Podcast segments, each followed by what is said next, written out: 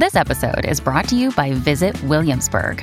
In Williamsburg, Virginia, there's never too much of a good thing. Whether you're a foodie, a golfer, a history buff, a shopaholic, an outdoor enthusiast, or a thrill seeker, you'll find what you came for here and more.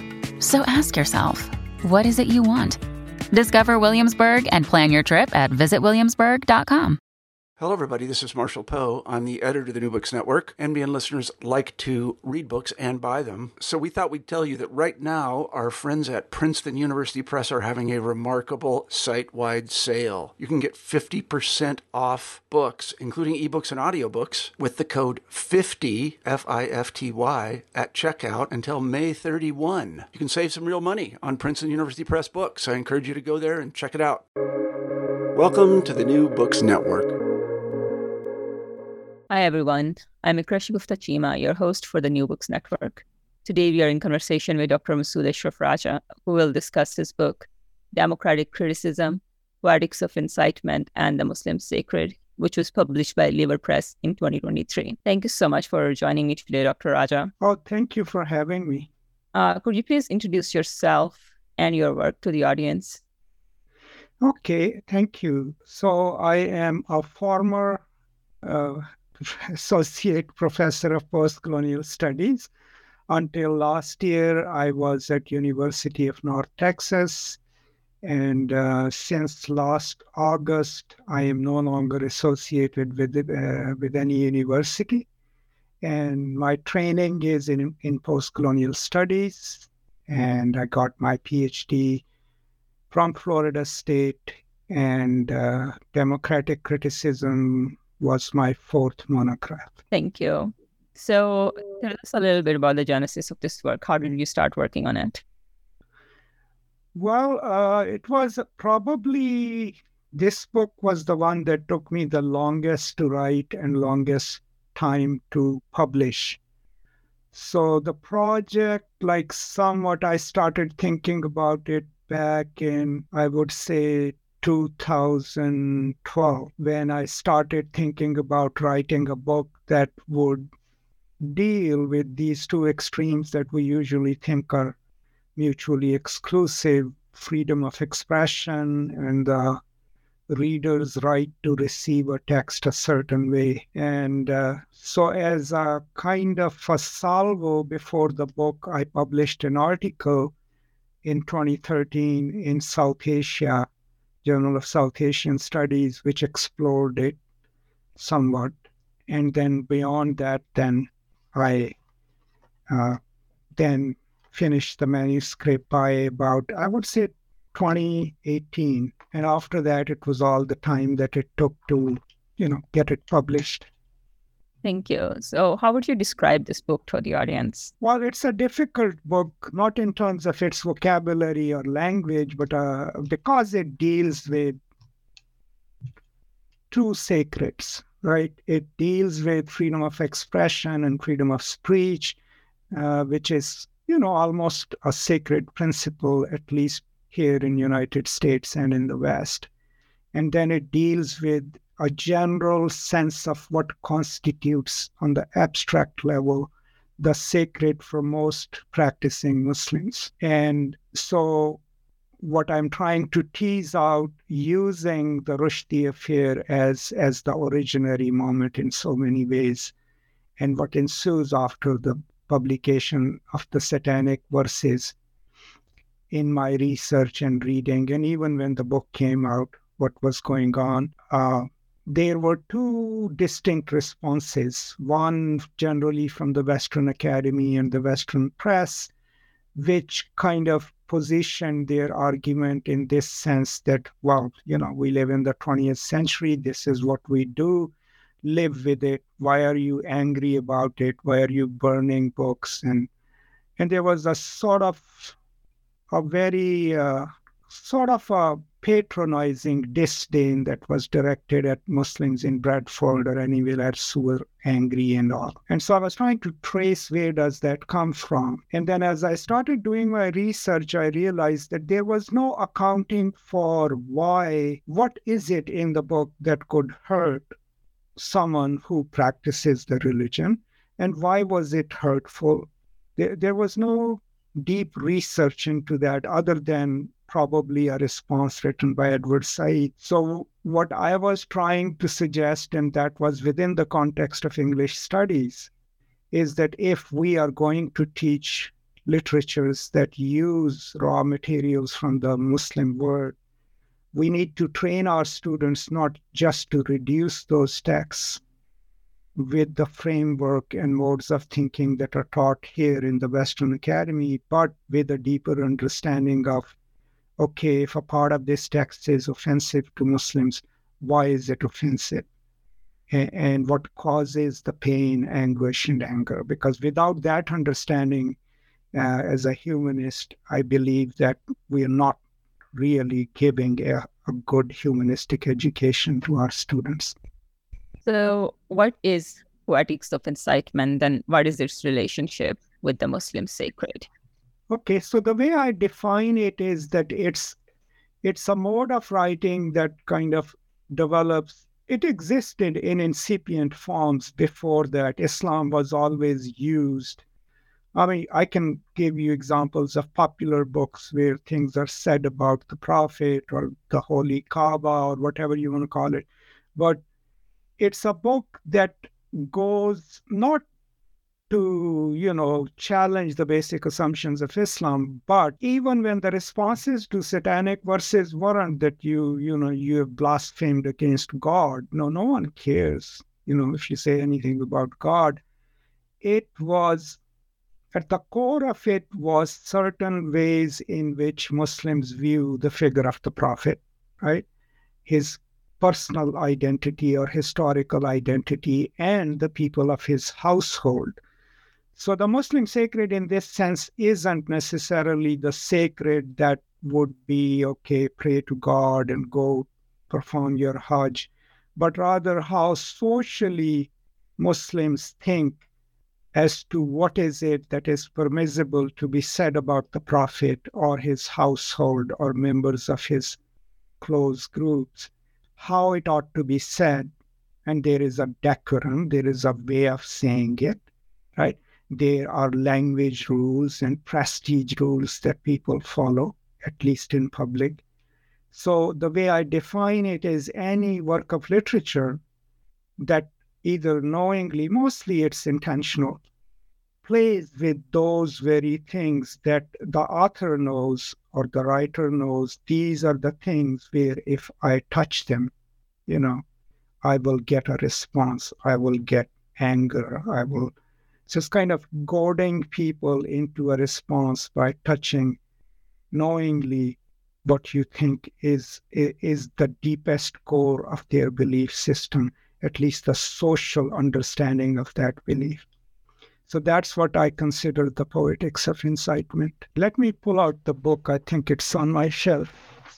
Okay. So um, you talk about democratic criticism in the book. So, what is democratic criticism and how do you define a democratic reader? Well, the term itself, of course, I'm borrowing from Said's last book, you know, on, uh, on humanism and democratic criticism. So the way I'm defining is so I had to theorize a reader in order to, you know, argue my point. So a democratic act of criticism would be a sort of criticism that that works both in immanent way but also in a transcendent way immanent that you always write from where you are your lived experiences define who you are what your worldview is how you're going to articulate it what your politics is, your gender, everything. But a democratic mode of criticism would also in, incorporate within its project of criticism, if not an, a deep understanding of the other about whom you're talking, but at least a cursory understanding of what is the meaning process, meaning making process of the people about whom you are writing. So let's say if you're writing about Pakistan, if you're writing about Muslims in Pakistan, of certain sect of Pakistan, a democratic mode of writing would be to first understand why is it that this particular group of Muslims in Pakistan thinks about this subject like this, and then being aware of that, Otherwise, all we are doing is we are reducing complex cultural phenomena to the matrix or what, you know, what uh, is called pre-understandings, right? Um, so a democratic reader doesn't reduce the text or or textual representation simply from their formulated perspective, but incorporates in it the perceptions, the modes of readings, and the meaning making processes of the so called other. Thank you. In the book, you also note that the problem of reading Poetics of Incitement falls under the registers of recognition and redistribution. Could you elaborate that, please? Well, uh, and that wasn't just about poetics of incitement, it was about how we read responses from the Muslim world. So when people here are trying to explain ISIS or explain the Taliban or someone who, you know, goes and kills someone, assuming the the reading is materialistic, you know, and that is it's done under the materialistic register, redistributive register. People are poor, they don't have access to good education, good way of life. It's easier to incorporate them in a radical right wing project. But my reading of ISIS in my previous book and in this was that most of these groups or ways of thinking are not mobilized on redistribution, but rather on recognition, which is identity, right? So the two major theorists that I talk about, I think, in the book is Nancy Fraser and Axel Honneth, right? So Fraser is the theorist and philosopher of redistribution. Axel Honneth talks about recognition as the primary need of all human beings. So if we look at the recognitional register, then it's easier to understand why a certain Muslim human subject would respond a certain way to a text that they see as an affront or as an attack. That response comes from a lack of recognition of their complex identity, right? A denial of that identity. And the psychological research, like starting from Erik Erikson in the 70s, ha- has suggested, I won't use the word proven, that when someone's identity is denied or foreclosed, then they either do self harm, they turn on themselves, or they become more aggressive and, and, and, and take it out in other forms of aggression. So, my point in that chapter was to encourage people also to read these responses also from an identitarian point of view. What is the trauma caused by a text that you or me might see as transgressive or threatening? Because if we acknowledge that, then we can do the work of culture, which helps people develop expansive identities. But if we totally foreclose that, then all we have to work with is okay, give them more aid and you know, make a American center somewhere in a university, and that will remedy this problem. So that's what I was trying to highlight in that chapter. The last chapter in the book is particularly addressed to the Muslim reader with an invitation for them to engage the thoughts of Muhammad Iqbal and Abul Ala Maududi. Would you speak about their ideas and what is it about them that makes them critical for the Muslim reader? So, yeah, if you read that chapter, I think I struggled with that chapter because it starts with a harrowing account, right? It starts with the murder of Mashal Khan, right? A university student who was killed by his own peers while the teachers and others stood watching on the university campus. I found it troubling because how do people become like that, right? My job as a scholar is to try to understand that. And that even in his death, he was denied what were his, according to my understanding of Islam, what were his basic rights, and that was the funeral prayer and burial. I mean, the clergy denied it. I mean, his family did it. So, so then I kind of that chapter is kind of an exhortation to Muslim scholars and Muslim readers, especially in Pakistan, but elsewhere too, is that denial is not going to help us. There are things happening that are seriously wrong, right? That have made so many of our young people more cruel. No, I'm not saying there is a causal connection between Islam and that kind of cruelty, but there is a causal connection between that and a simplistic understanding of the world, a binaristic understanding of the world, or relationships, gendered or others. So the reason I go to Maududi and Iqbal is because one, Iqbal is mobilized by everyone for whatever cause they want. And mostly he is mobilized for conservative causes. And the kind of Iqbal that they retrieve is the Iqbal who, if we took, if we cherry picked the things that people use, he will be the strongest spokesperson of Taliban. Right? And that I think is not what Iqbal was.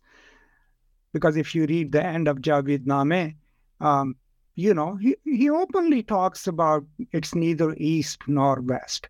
But Iqbal is a colonial subject, so he posits his thoughts against the colonial system in which we exist. And my idea was that we need to read him in that context and not as transhistoric and, and, and you know, timeless.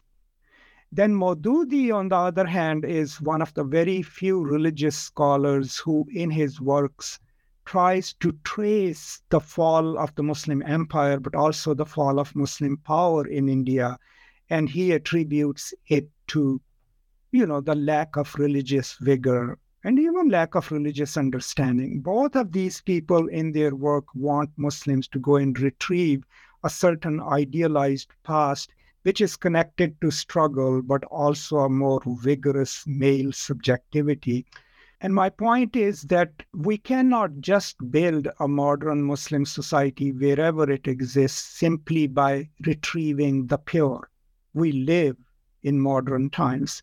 Yes, modernity, when it came to our lands, it was already contaminated because of colonialism, but we need to take from modernity what is, what is liberating, what is life giving, and incorporate it into our way of thinking the world or living in the world. Because if we don't do that, these forces, the strong forces that somehow want Islam to be something that is enforced from above and, and through brute force, they will keep on winning. So that is what, and you know, it was done with love. It wasn't a judgment, it was just an appeal to Muslim scholars and Muslim writers. And I talk about muhibba, right, which is the concept that was closest to the heart of the Prophet himself, on which Ibn Arabi has a book, right? Instead of war and this masculine way of looking at the world to, to be soft, right? And to look at the world with love and then try to live in peace. So that's what I was trying to do in that chapter. And like all my efforts, I think it was a failed attempt, but that's okay. no, I don't think that's entirely true. Um, so, how do you suggest readers and academics approach this book? Well, uh, the book is, uh, you know, uh, it's a deeply personal book. When when the reviews came back, you know, six reviewers reviewed this manuscript, and you know they had their objections, but and there's good suggestions.